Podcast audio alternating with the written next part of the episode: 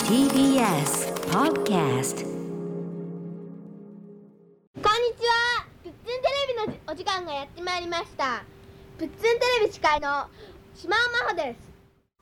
はいということでね、えーこちら先日、えー先月の島尾アワーでもお届けしました、島尾真帆さんこれおいくつの時島尾真帆さんがえーっと小学校34年34四年のぐらい時かなに撮った司会うをん務めたご自身がね作られた、えープツンテレビというね、まあ、テレビと言いながら、まあえっと音声のねラジオこう番組ですはいはい架空のラジオ番組プツンテレビの貴重な音声まずはまたお聞きいただきました可愛らしいですねはいということで今夜の「ビヨンドザカルチャーゲストは漫画家でエッセイストその他もろもろえー多彩な肩書きをお持ちの島尾真帆さんですよろしく、はいよろしくお願いします島さん相変わらずねあの今よろ音しくお願いします声は電話でつないでますけど、ズームのね画面が相変わらずサンダーキャットスタイルやめてくれません ね目。しか映ってなないんでうん なんい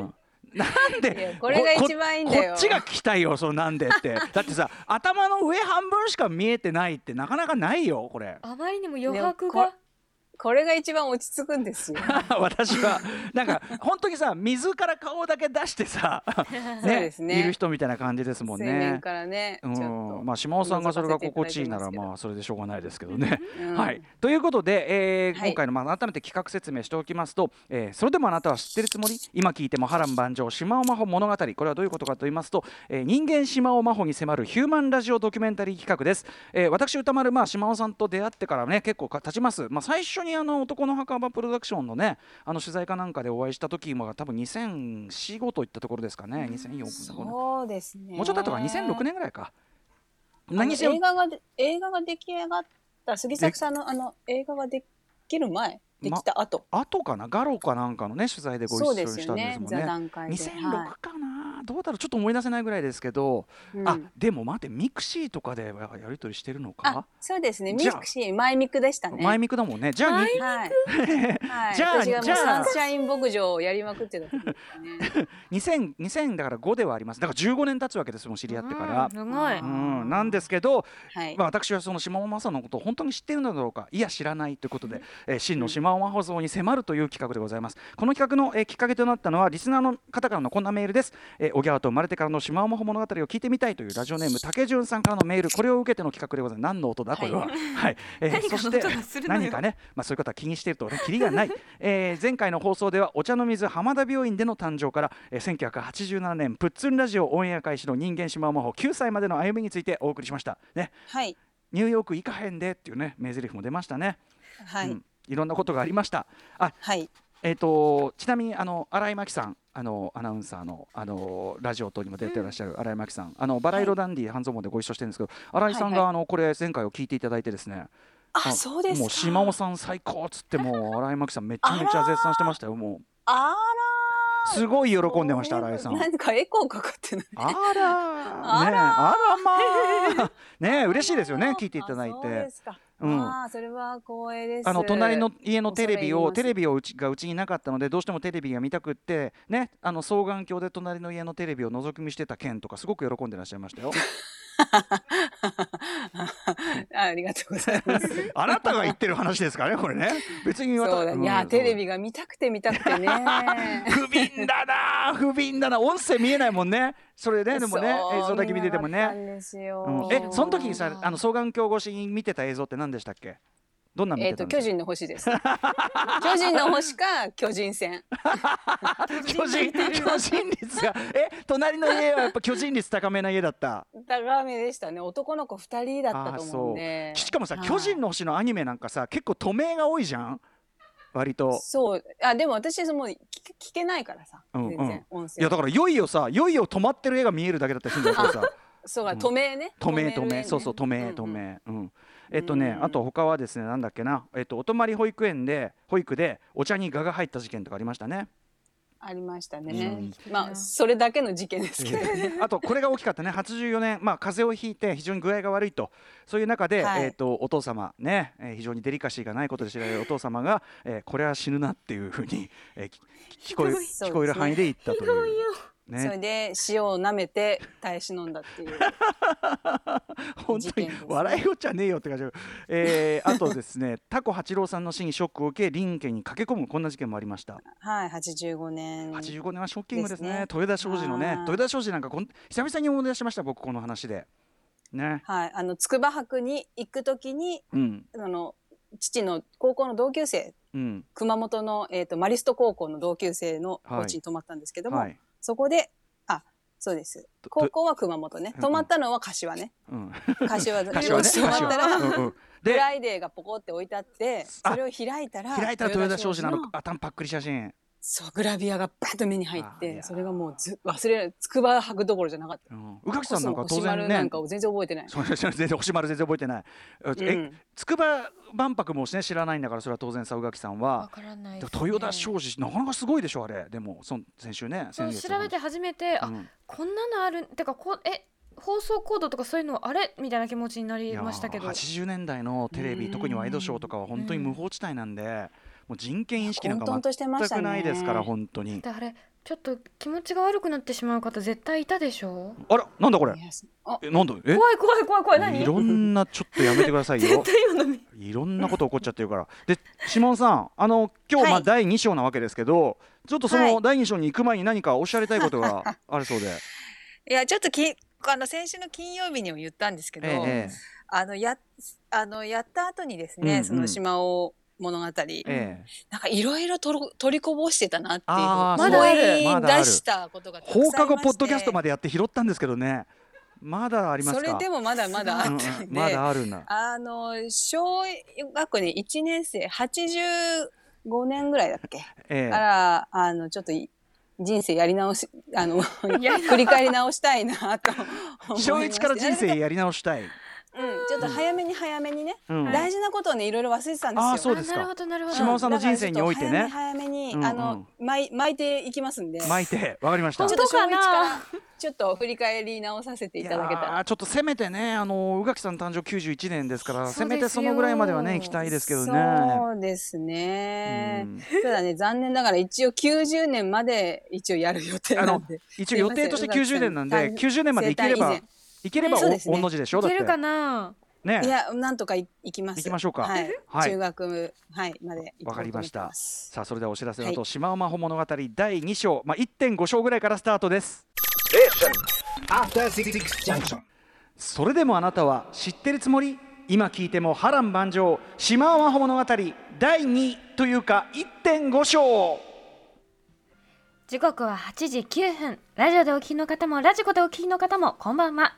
TBS ラジオをキーステーションにお送りしているアフターシックスジャンクションはいお送りしているのは所属事務所スタープレイヤーズからリモート出演中私ライムスター歌丸ですそして TBS ラジオ第6スタジオから火曜パートナー宇垣美里ですはい、えーというわけで今夜の「ビヨンドザカルチャーは我々が知ってるつもりになってるだけかもしれない島尾正さんの成長過程を見つめその知られざる生態に迫 るヒューマンラジオドキュメンタリー企画のなんかこのこの文章だとすごい動物っぽいんですけ どね動物の生態を、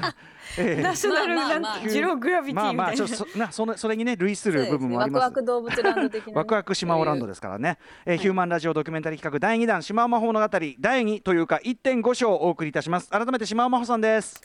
よろしくお願いします。よろしくおは願いはいよろしくお願いししますい、すいませいん。えい えということで30す はいすいますせんいま最せ初んすいませんって言われて も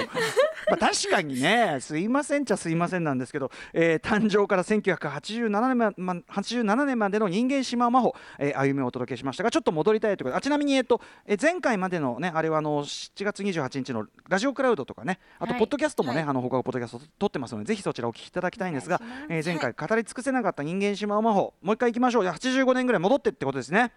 はい、はい、じゃあ島尾さんよろしくお願いします。行ってみましょう。じゃあ宇垣さん、まずは第一章なんでしょうか。 19あ、一応波乱万丈がね、SE のね音量がね慣れていない慣れていないぞ。 1985年出会いそして過ちはい、改めましてですけど、85年島尾真帆さんおいくつですか。はい。えっ、と、六歳、小学校に上がる年ですね。小学校一一年年生ですかね生に上がる年です。はい、はい。うん、で、えっ、とですね、まあ小学校に入学したんですけども、うんうん、あのー前回言う、えっ、と前回行く忘れた大事なことがあって、えうええんそこで出会ったえ、うん、えっちゃんっていう友達がうん、いるんですえよっ。ちゃん、はい。うん、えー、と前回だとなんかじ自我に目覚めたのがうん小4ぐらいかなみたいなええ話をはいはいしてたと思うんですけど、ええその自分を出す、うんううんんうん、なんか表現するみたいな、はいはいそうねそこから急それに「プッツンラジオ」とかやりだしたってねそうそうやりだしたっていう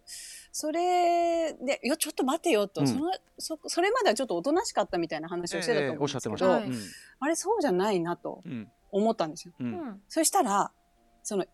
えー、と小学校6年生あ1年生の時に入学式の後ろにの席に座ってたのが、うんまあに、あのあいうえお順ですよねうんそれでえっちゃんだったんですね、うんうんでそのえっちゃんとなしょあの席が近くて仲良くなったのをきっかけにうん親友になるんです、はういん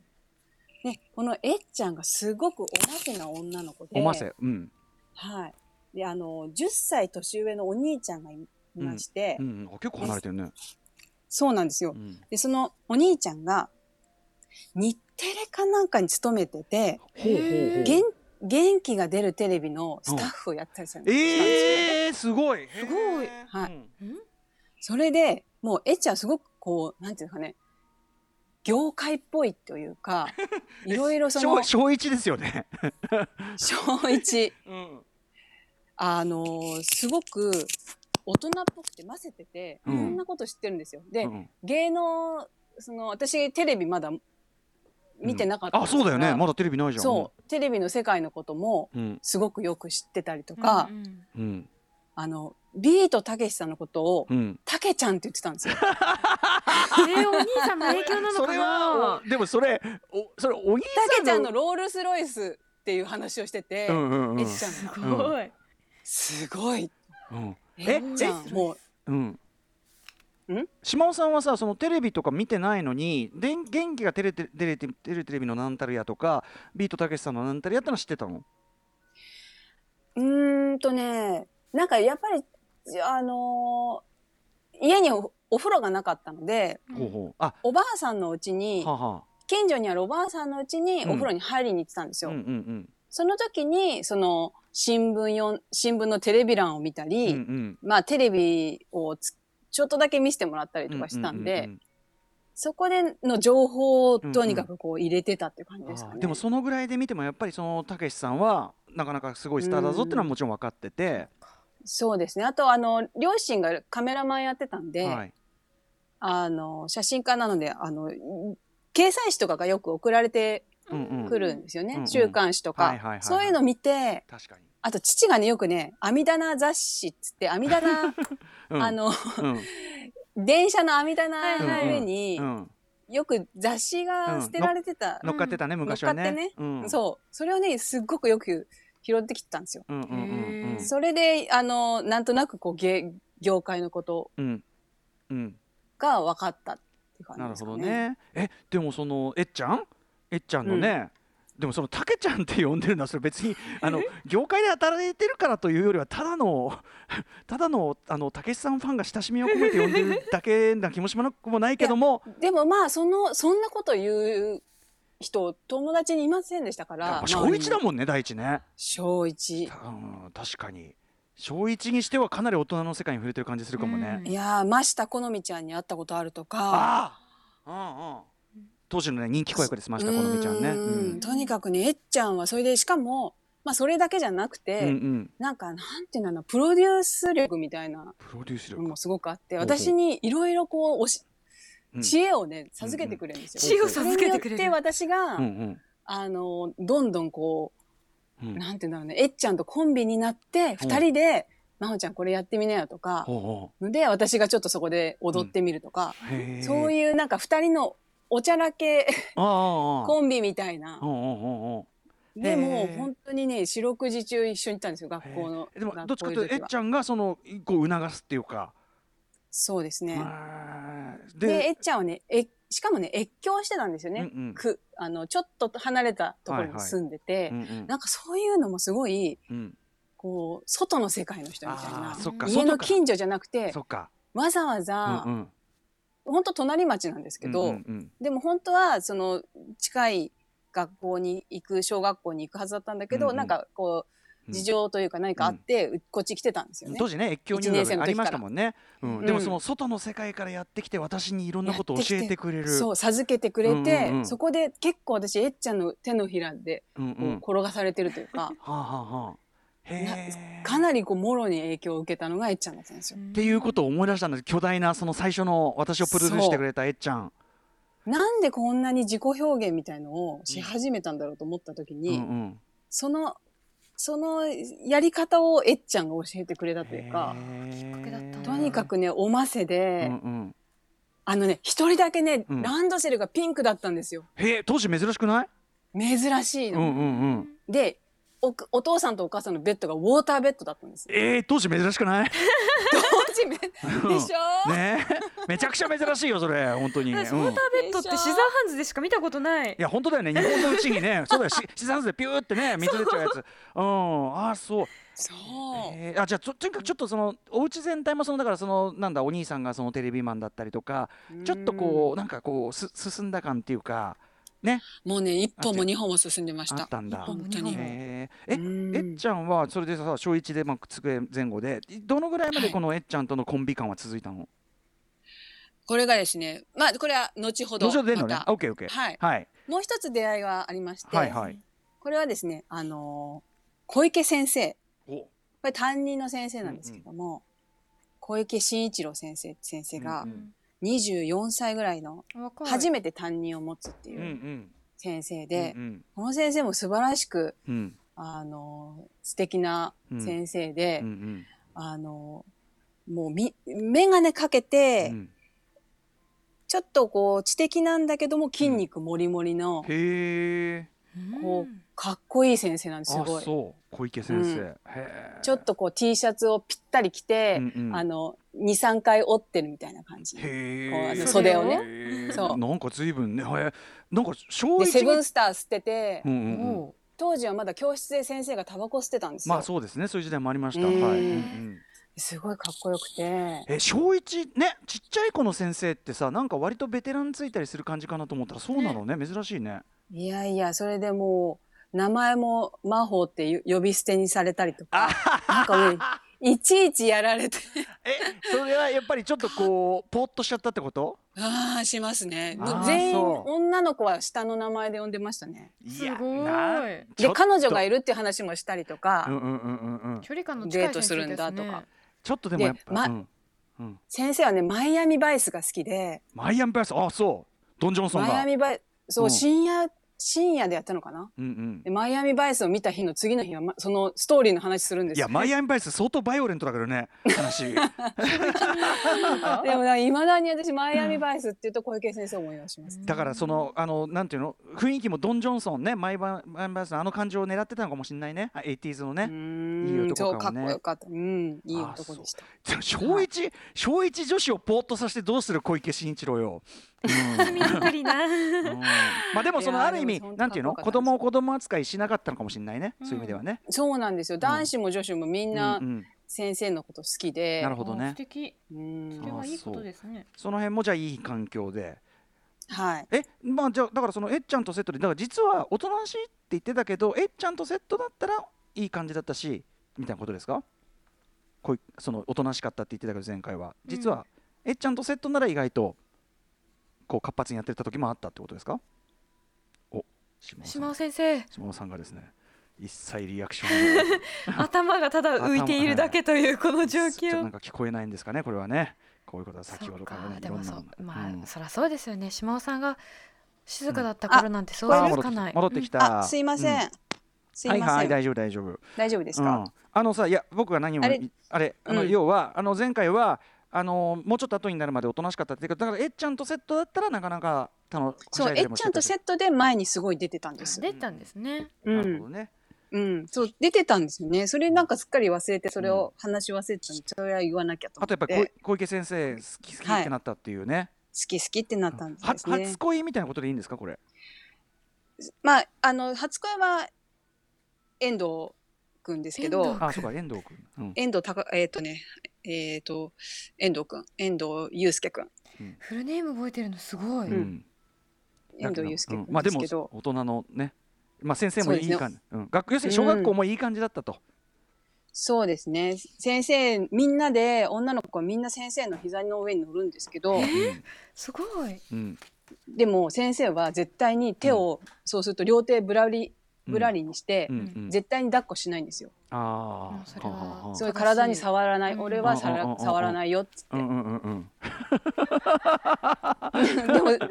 や、すごい意識が高いなって思ってうんあの、その時は思わなかったけど高、いのかなんだかよくわかんないけどまあまあまあいい人なんだろう ねうんそう、だから抱っこしたり、うんベタベタはしない。なるほどねうんなるほどね乗せてしっかもいりいしてけらどっっしてゃるいう。うんううんんちゃんとこうねなるほどねまあでもとにかくあのうんわかりますよあのかっこよく見えただろうしそのねみんな憧れでもありカジュアルにこうね話もできるっていういい先生だったとうんうんはい。というのが85年ね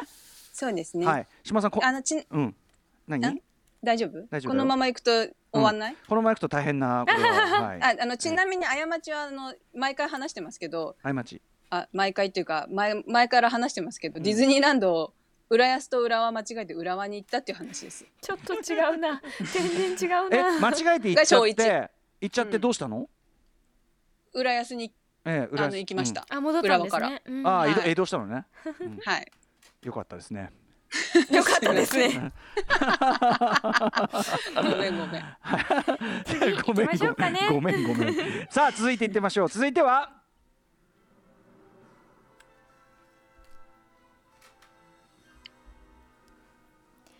1986年別れあら1年後ですけどねまあこの頃のはい1年ってのはやっぱ長ね大きいですからね、うんうん何があったんですかこれはス Spotify でもちょっとはお話ししたんですけど、はい、あのーその86年の夏に、うん祖父のうんあの、まあ、作家の島尾敏夫はいのお家に家にあのー一人で初めて鹿児島の臼杵っていうところにあったんですけど、うんうん遊びに行ったんですよね。はいそれでそこでこ子猫物語とかララピュタとか、うんシャーロック・ホームズとかそういう映画をみんなで見て、うんうん8月に。で戻ってきてうん11月にその年夫が祖父が倒れたってういんうううん一報を受けて、はいでちょうどその時に、えー、と父と母は、うんえー香港旅行に行っていうて、んうんで私一人でまた鹿児島に行って父を見、うんあの、うん祖父を見とったんですえよ。しょ小2とかでしょだってはい、すごいねそのまあその夏にも一人で行ったんですけど、うんえーかあの飛行機であのね当時その飛行機でね子供一人旅みたいなそうサポート今もあると思うけどそそうそうそう、ね、サポあーのトすずる客室乗務員の人がずっとついててくれて、うんであの羽田からうんうんうん鹿児島の空港まで、うんうんまあ送り引き渡すまでこはうい見はいてくれるっていううんのうをんうんやって、まあそんなこう経験したなって一人で行っちゃったなみたいな。うんうんただその3ヶ月後にもまた全く同じというか、うんうん今度はちょっとねねあの祖父のもう迎えに今度、うんうん親戚のおばさんが一人でうん鹿児島の空港に待っててくれたんですけど、うんうんそこでまあその祖父が亡くなるんですよね。うんうんこれでうんそのはいいやその要するに小児じゃないですかその、はいねあのついこの間まで、まあ、会ってたおじい様っていうのが亡はくい。なるっていうのは、そのどうなの認識としてその死というもの身近な人の死っていうのをねうーんそうですねちょっとやっぱりショックでしたねあ。あそうそのやっぱり特に闘病してたわけでもなく本当にその日にうんうん急にん脳卒中かなんかでうんこう、うんあの倒れてしまって、うんうんで2日後か3日後ぐらいぐらいあにー急だ亡ったくなんだってしまったんでそうかはいそうか急だったんで、うんうんうんうんいやー小児にして一人旅もすごければそこでね向かい合うものっていうのもさその親御さんがいてっていう親御さんの陰に隠れてじゃないじゃないですかある意味もう代理人として来来てるわけだからさそうですねねそれってはすごいでですよねなんかねこう直面せざるを得ないもの、いでも心細さとかよりもなんかやっぱりちょっとでき、ね、出来事がちょっとこう、うん唐突で衝撃すぎてあんまりうんその悲しいとかうんうんあんまり覚えてないんですけど、うんうんただこの時うん学芸会があったんですようんそのちょうどその日その時期に、うん、日にそうですね、うんうんあのお葬式の日にうんあー告別式の日にはいはいであの私の小学校って1年、えー、2年ごとうん1年おきにはいあのは学芸会とうん展覧会うんが交互にあるへえのでうんうん1年生の時は展覧会だったうんんですうんよ。うんで2年生は初めての学芸会、うんうんうんでしかもシンデレラうんで、私は、確かネズミかなんかの役だったんですけ ど、あの、その他大勢。ネズミの役ってあったっけみたいな。だからまあ友そのね達みたいな。ととりあえず作確っか作っちゃった役ね。ううんんそう、とりあえずう、んその他大勢の役はいはい。だったんだけど、うんうんそれでも私、学芸会めちゃくちゃ楽しみにしてて、はいはいはい。すっごい楽しみにしてたから、その、祖父のうんお葬式で出られなくうんうて、んすごいショックだったんです。まあそれもね、それはそれでやっぱりこうね、うん嫌ですようね、んショックですよね。なるほでどねね、。えっちゃんはね、うん。おね、あの、意地悪なお姉ちゃんの役をやったんあですよ。結構重要な役。うんうん。ねそう。三姉妹のうんうん妹の役だったとうん思はういはいはんいですけどう、んこれがまた名演技で、へえ、それは伝え聞いたわけ後から。そう、もう練習の時からもう大笑いだったんですけど、うんうんまたうんうね、んその小池先生が、はいはい。あの、もう独断と偏見でもうシンデレラとかうんうん希望者とか取らないと。あえーキャスティングを。俺が決めるってキャステすごいィングで。あそう。うんうん。そう。で、みんなはもうあの、かっこいい、かっこいい、みんなモテモテうんうのん。足が速いあの子が絶対王子様だと思ったんですえけど、えええ全然違う、ちょっと和風うんの、うんうん。おとなしい、スラッと背の高い男の子が王子様になって、はいはいはい、で、お姫様も、え、この子っていう感じの、ちょっと、うん、みキャキャスティングがすごい妙だったんですよはいね。はいはい。うんうんうんで、えつこお前は意地悪なお姉ちゃんの役だって言って、うん。うんでもそれもすごいぴったりで。やっぱさそのさおどけがいがさちょっとこうコメディリリーフっていうかさちょっと笑かすようなね、多分笑かしどこがあんなこの役だからみたいなさいや計算があったのかもねほんとそれもね、コメディエンヌみたいな感じで、うんうん後でビデオを見せてもらったんですけうど、んうんもうえっちゃんが名演技してて。あそうこれはやっぱ悔しいわわけよねやっぱねまあ、、悔うーん、でもまあこ、そこにはいけないうんうとん思いましたね、私は。いやだでから絶対だって意地悪なお姉ちゃんなんかやりたくないもん。やるんだったら、うん、シンデレラ、ネズミはせへーセリフあんのネズミはない。ない のないってことないんじゃない歌ない、ない歌、歌うだけ、あー歌、歌うだけでした。ネズミって言ったかなってなんか屋根裏かドブかなんかでその様子を見てるみたいどなう。か。ひでえなん話かシンデレラ の友達がネズミさんでしたよね。あそういうことか、うん。でなんかあのそう馬だ車ねのあ馬になるそうのかがネズミだったと思う。そうかジミークロケット的なそういうあれか、うんそうかそうかそうおか友達だったうー。んねそう全然島尾さんが覚えてないじゃないですかその感じドのブ川はまあないやよ多で分。もやってないからねやってないからしょうがないしょうがないねうんそう。しん、えっ、とね、えっ、とね、かぼちゃの馬車に乗っかって、12時過ぎたら大変と、お城へ行ったら嫌われた、シンデレラ、シンデレラっていう歌です。新規癖歌ですね全然こんな、い行かない方が良くない城。ねうんねえご城に行ったら嫌われたって、行かでなもくていいじゃん。うん2番はき、また素敵な歌だ、歌詞だったと思うんですけこど、れ一だ番からしかあ覚えてのなデい。ィズニーとかそういうんじゃなくてこれはなんかなんですかねオリジナルなのかねなんかねそれなんなねんだろうねなこれね絵本とかそういう感じなんですかねな。んかでねも結構効果音とかもすごく先生が凝って小池先生うが、んうんそれでねその先生も結構肝入りでやっはたいはい劇だったから、はいはい私はそれにすごい参加できなかったっていう思い出そりゃがそうだそりゃそうだ、はいそりゃそう残だりますよねそういう気持ちって。まあいました。ということで、えーえーおじい様のねそのまあ最後を見とられかつ、えー見とって、かつが学芸会も出れなかったという思いで86年でございました小2はい。そし急てにどんどんいきましょうか、はいえーそれで続いてはこちら、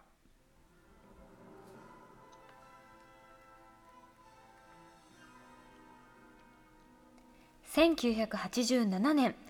もう一つの別れ。やっぱ1年ごとに大事件起こりますねこの頃はねやっぱまた別れね、が。うん、うん9歳、はい。9歳。この時ですね。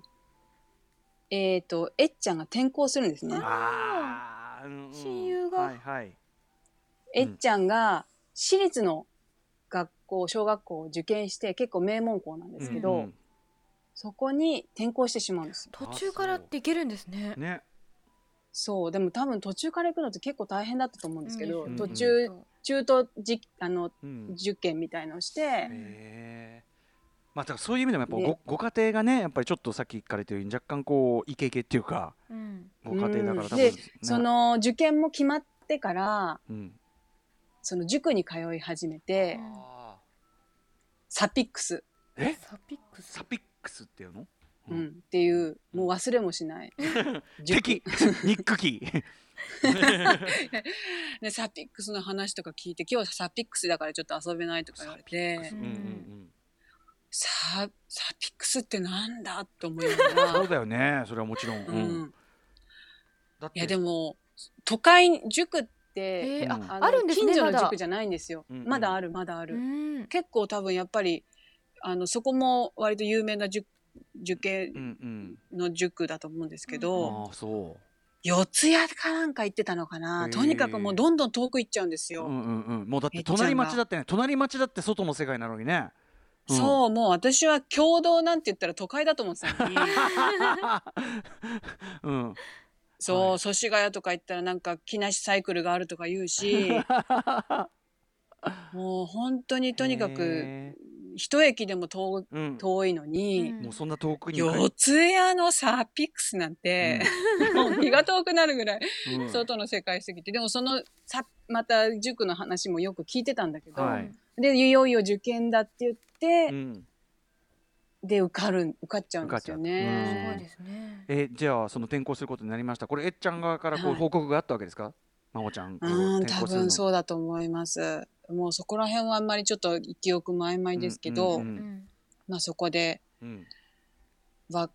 れがあるんですようね。ん、じゃあえっちゃんは転校しちゃいましたと、転校したう。ん、でもその前回のあれで言うと島尾さんの創作意欲大爆発の年っていうかねガンガそうなんでンす。こっからね、ソロ活動が始まるんですソロよ。活動ソロがあソロに転車は そうかそうかなるほどうんそうだなんですよ。からすでにコえンビからソロにな って。えっちゃんにす でにねもういろいろ叩き込まれてたんで、はい。うんだから今度は私がこうアイディアを出してうん、人を動かすみたいな、すごいねそれがプッツンラジオだったりとか、なるほそどっかそっかじゃあはい。じゃあある意味でもえっちゃんとの別れがあればこそ島尾真帆さんね今に至る、うんうん爆発が。あったソロ活い動っやていうのがあった本当もんねえね。っちゃんはねお大きかったですねあの、本当に保育幼稚園まではやっぱおとなしかったんですよどうしどう自己表現していいのかわかんないっていう感じで、うんでもそのえっちゃんによってこうちょっと開花させられてう、んうんしかしえっちゃんは2年でこうんうん。う出てってしまうと。まあでもある意味いいタイミングだったのかもしれませんね。こう独り立ちにはね。ううんんはい。であの前回ご紹介。介したニューヨークには行かへん、 はい。あれもまあソロ活動ソロ活動っていうかまあ、ええええただのあれですけど一人コントおふざねけ。ですけうど、ん一人コント、うんうんこれまだ音源があるんでちょっとご紹介したいと思います。 ぜひあはいお願いします。はい。はい。では出しそびれたニューヨークには行かへん聞いてください。年賀状だって書かなきゃいかへんニューヨークだったら金がかかるやんかお金だって何が何だか分からへん言葉も分からへんそこの人に教えてもらおうとしても何が何だか分からへんどこに住めばいいのか分からへん迷子になってしまうやろか警察だって日本語は喋れない人だっていっぱいいるやんかなあ父ちゃん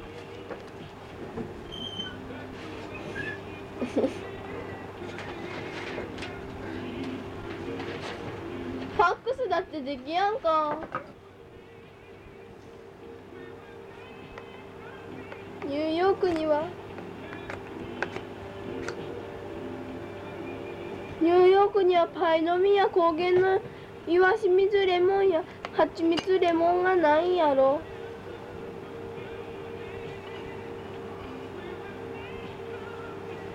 いかへん光る現地だって見れやんか宮沢りえだって見れやんかトンネルズならまだしも父ちゃんは光源氏のビデオや宮沢りえのビデオは撮ってくれないだろうそうだろ父ちゃんだからニューヨークに行かへんわかったかもうあのあのコントだかなんだかよくわからないですけどなんか見れやんかっねてえなんでしょうね圧倒されちゃなったななんだろうねぼ僕はすごいなんていうかい友近さんのなんかなんかのキャラクターみたいな感じをあうんーしますようんなんか今で言う、うんまああの父になんか怒られてというか小言を言われて、うん、お前そんなんだったらニューヨークに飛ばすぞって言われて、うんこれが始まったらしいんですけど、前はさお父さんが笑ってる声とかも入ってたけどもはやもうねなんか背景シにーなンんとかしてました ねあテレビの音かなんか流れて てなんか R&B かなんかがあな R&B がなマライア・キャリーわかんないけどなんかなんかそういうの流れててねうんなんかだからただのぐずってる人みたいになってま したけど、うん、いやでも面白い、まあ、最初は笑ったけど、うんまあもうもうええわみたいいなや面白いいやあ中にねいっぱいその当時の80やっぱ7年当時のあのうん日本のさこう風俗といいましょうかいろんな記号が入っててこれは宇垣さんなかなかわか私耳慣れないのも多かったんじゃないあのねパイの実しかわからなかったえはい高原の岩清水レモンわかんないですか、わかんないですねなんか爽やかそうな飲み物なんだろうなっていうあれあこれ見た蜂蜜レモンも知らない蜂蜜レモンっていつの間にかなかったのねことあはるい蜜レモンじゃあその曲はわかんないでもこれは見たことありま す あ曲わかんないそんのだ曲はバッサリそう ねかえそんなこと言われたって蜂蜜レでモもンこのホット蜂蜜レモンとかよく駅の中の自動販売機で売ってません、あねホットの方がよく見ますね、あの今いいの今かもまた復活したのかななんかそういうことらしいですよ蜂蜜レモンあーそうなんだそうなんだねえいいですよねうん蜂蜜レあモ美ン味しそうなんか飲みたくなってきた、あー蜂蜜レモン蜂蜜レな 二度歌わなくていいのリアクションがなかったからって二度歌わなくていいんだからねえいやいやいやあとトンネルズならまだしもとか ねどういうことと思っちゃうなんか言葉遣いのこうちょっとなんていう のね大人びた感じがまたいいですよねよく、うんあだってのーすごいなトンネルズえっ、とねひょうきん族とトンネルズはうん父が好きだったんで見れたんですえよ。ええあのそのえっ、とね小学校1年生の時にえ、うんすえっと祖父母の近所にある祖父母の母の実家ですね、うん家に引っ越して、うんでそこでようやくテレビが1台はいはいはい私たちの家族の、うんまあ、2階に祖父母が住んで、うん1階に私たちが住むっていうふうに2世帯になったんですけど、うんうそこでまあ初めてテレビがねえ導入されて、それこで、うんはい、ひょうきん族うんトンネルズの皆さんのおかげです見てたんですねだっ。て今までのさためにためたテレビ見たい欲がさそこで一気に解放されちゃうわけじゃない、そやばうくいなやでもやっぱりね、うんあのー止められてました。あ時間とかやっもぱう時間は本当にだからひょうきん族とトンネルズしか見ちゃダメってよくわかんないんだけどあ なんでなんでピンポイントでどっちかっていうと親が嫌がりそうな番組見せてるそうそうそうそううんそれしか見ちゃダメそれうんそうですねそれしか見ちゃダメなでぜすねならあのお父さんが見たいからという、ううんんいいですねそれ以外はもうダメよ低俗だからみたいな、へそ その二つその二つが一番低俗とされてましたよあーおねかしい、うん、え光源氏とか好きだったんですか光中で源氏も好きでした宮沢りえさんあとね元気が出るテレビはこっそり隠れて見てあました、ね、ついにえっちゃんからのね来ましたうん来ましたうん、あれでね「カッパ伝説」っていうのやっててやったあったかっぱ伝説私それでね一人でおそれ以降中学生ぐらいまで一人でお風呂入れなくなりましたあ怖くなっちゃった怖くなっちゃって水が怖くなっちゃって、え うんすごい怖かったんですよ。ねえあだから元気が出るテレビもね宇垣さんはそれ、まあ、ビートたけしさんがやってたんですけど、そうん直、接見たことはないですね、う。ん星屑が海に落ちて貝になったよ。砂浜はロマンチック寄せては返す。広い波間に思い出きら島さんり島さ。ん夜明けまでも島さん見つめていたよ。島さんてててれてれてて。島さん 島さんあのさっきのパチパチパチえパチあっのて始まるんきですあの救済時の時のテープと全然変わってないですノリが ノリがねノリが全然変わってなんいそでなすままでしたうんいやい水やい後やの魂だこのことねえまあでも87だいぶでももうすでに島尾真帆もうだからいきなりえっちゃんと別れて島尾真帆完成って感じもしますけ爆どね発してますねうんそうですね。うんはいテじゃあレうんテレテテレレテレテレテレテレテレテこれエンディングです。あ限定のー一人ずつねおおお辞儀するんですよね。あーそうだそうだ忘れちゃいましたからそう僕もね、うん、本当いや僕忘だっれてられないな。 87だって僕高3ですから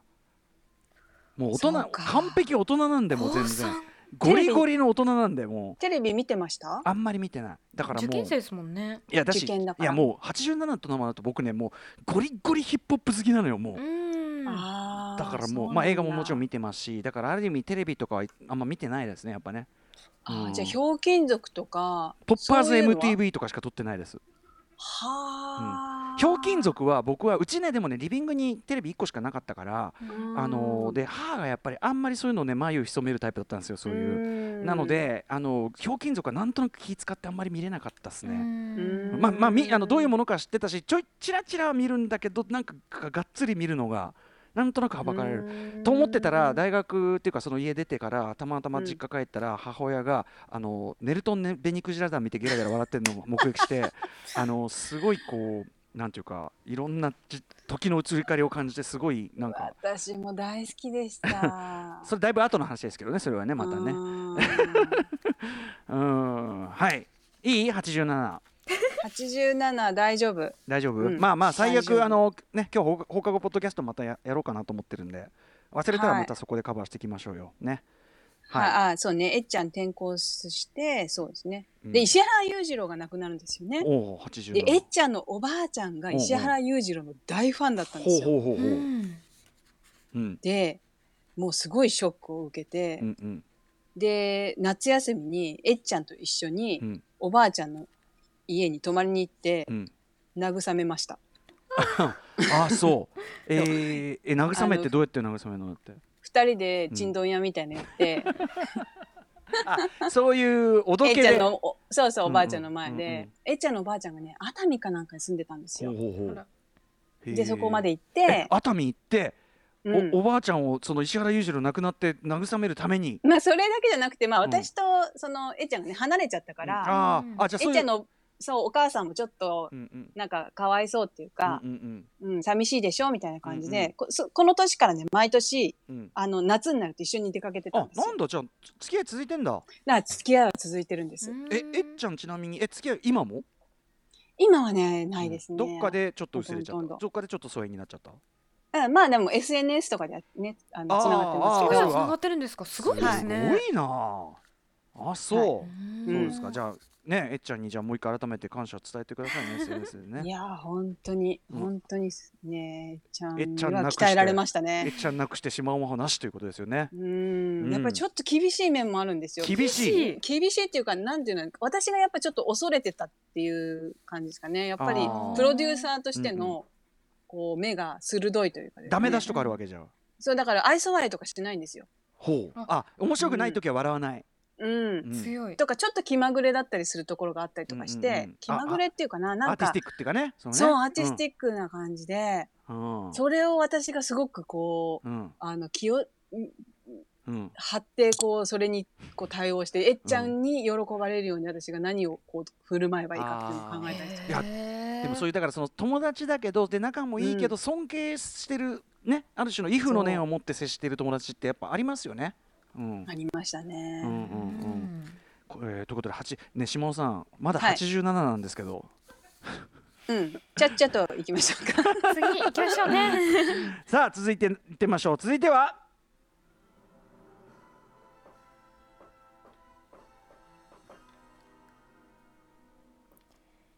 1988年漫画クラブ結成ねやっぱりこのねこの年頃の1年というのはやっぱ大きいですから大きいですからねこ れね刻むねそうですうんね。はい、あのーまあソロ活動が始まって自分で漫画クラブを結成しまして、ほう、うんえっ、と自分の自室をですね、うにん漫画クラブっていう看板のシールを作ってバあーンいと貼って、自分の学校じゃなくて自分の家はい。うんへで友達を集めてそこで漫画描いたりとかえしてました。えで私の、うんうんえっ、と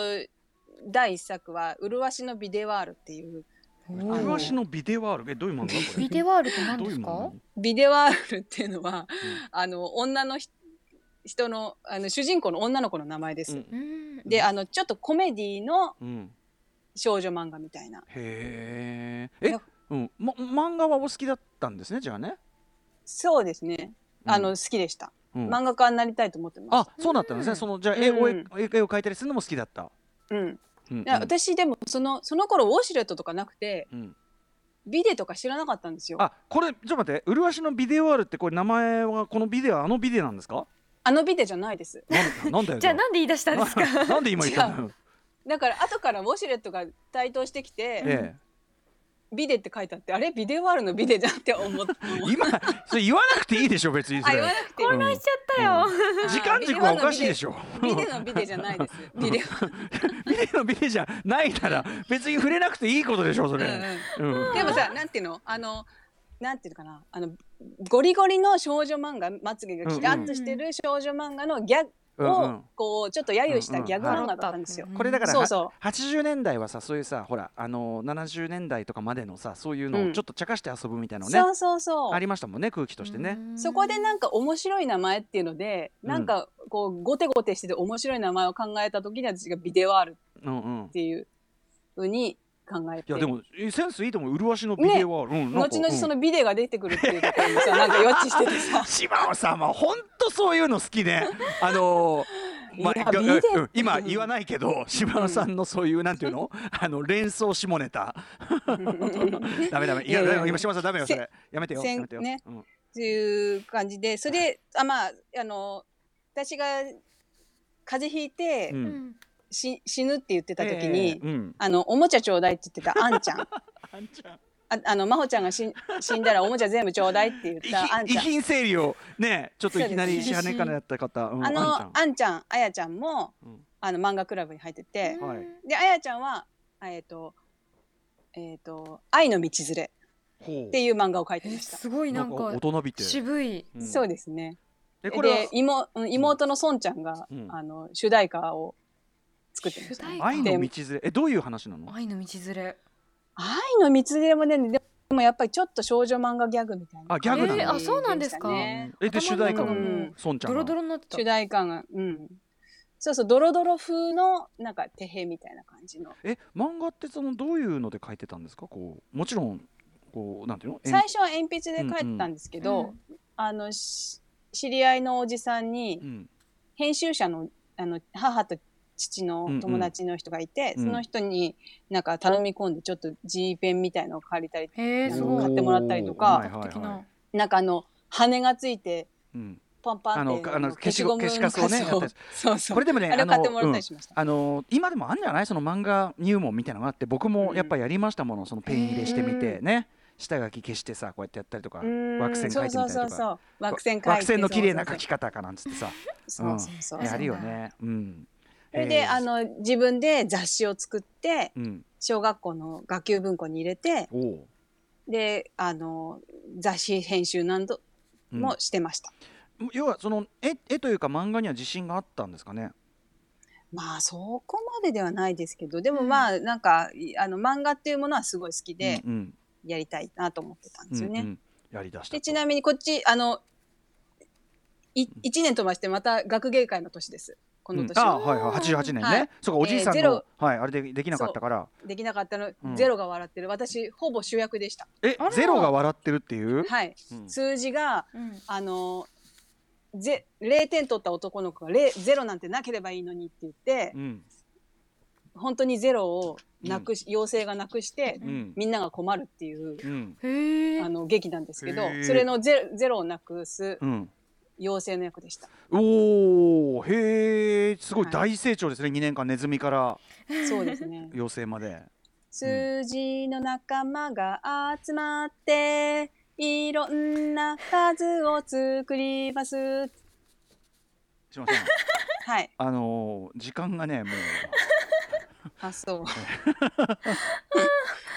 ここまでだって88年で言い残したことはないんですか、 ない。なんで急にそっけなくなってんだ よいや、もう、もうい、どう頑張ってもいけない。どうそっけなくしてもいけないか。89うん年。そうですねしかもね放課後ポッドキャストやるけど年代先に進めちゃうわけにいかないですからねそううん今日じゃあ4年間分今日は進みましたそうかですね進んでないんですよ一回戻ってるから あそっかうん、戻ったくらいか散歩す、ね、 88年夏に、今度はえっちゃんと北海道行きます。えーラベンダー畑。ごいはほうほうほうい。一緒に行きますね。ほう富良野に、あ、富良野じゃないや。えっ、と、トマム。へなんえかトうマ、んうんとそんなとこ行って、うん あと,、えー、と光源氏の映画見ました。不思議なベイビーとこれから物語。あの個人の夏休み人気なんですけ ど、あのあの ちょっとまたね、あのーはいここから先はまた次回第3章以降ということでね、そろそろ宇垣さんが登場を世の中にするかなという時代ねか。な生きるかなという91年までいけるかどうかといったあたりです。えー本日はのい他をポッドキャストいきたいと思いますが、お知らせをとしまおさんありますか。えー、とですね、今週の金曜日に、うんえーえーと、伊藤聖子さんうとん、イベントに出演しまあす。らま、何ですか。はい。うんまあえーと、私のスベニアの小小説の、うん、えーと、イベントです。は破壊イベントで、うんうんえーと、二人でトークするんですけど、えあのーリモート配信もあるので、ー、はい。よかったら皆さん、バグワンというカフェで、渋谷のカフェでやるので、あうんの、ハシピーの結婚式の会場の近く。知らないいよだ から。あの ーそこでやるので、ぜひ、うんあの、しバグワンで調べていただければ、イベント告知載ってると思うんで、伊藤さんはスーベニアどう読んだかねこれね。そうですねねえちょっとお聞きしてみたいと思います。はい、はい、島尾さんありがとうございます。こちらこえそ。ーはい、あのこの島尾魔法物語まだまだね、えーまだ88年なんでそうね。ですまだまはだいまだまだ続きますし、えっ、と本日放課後ポッドキャストね、えーまあ島尾さんを交えましてまたね、わなんかちょっと言い忘れたことあったらまたちょっとそこでよろしくお願いします、ということでございます。はい、はい、島尾さんありがとうございましあたり。がとうあごりざがいとうごましざいましたた。 Station. After Six Junction.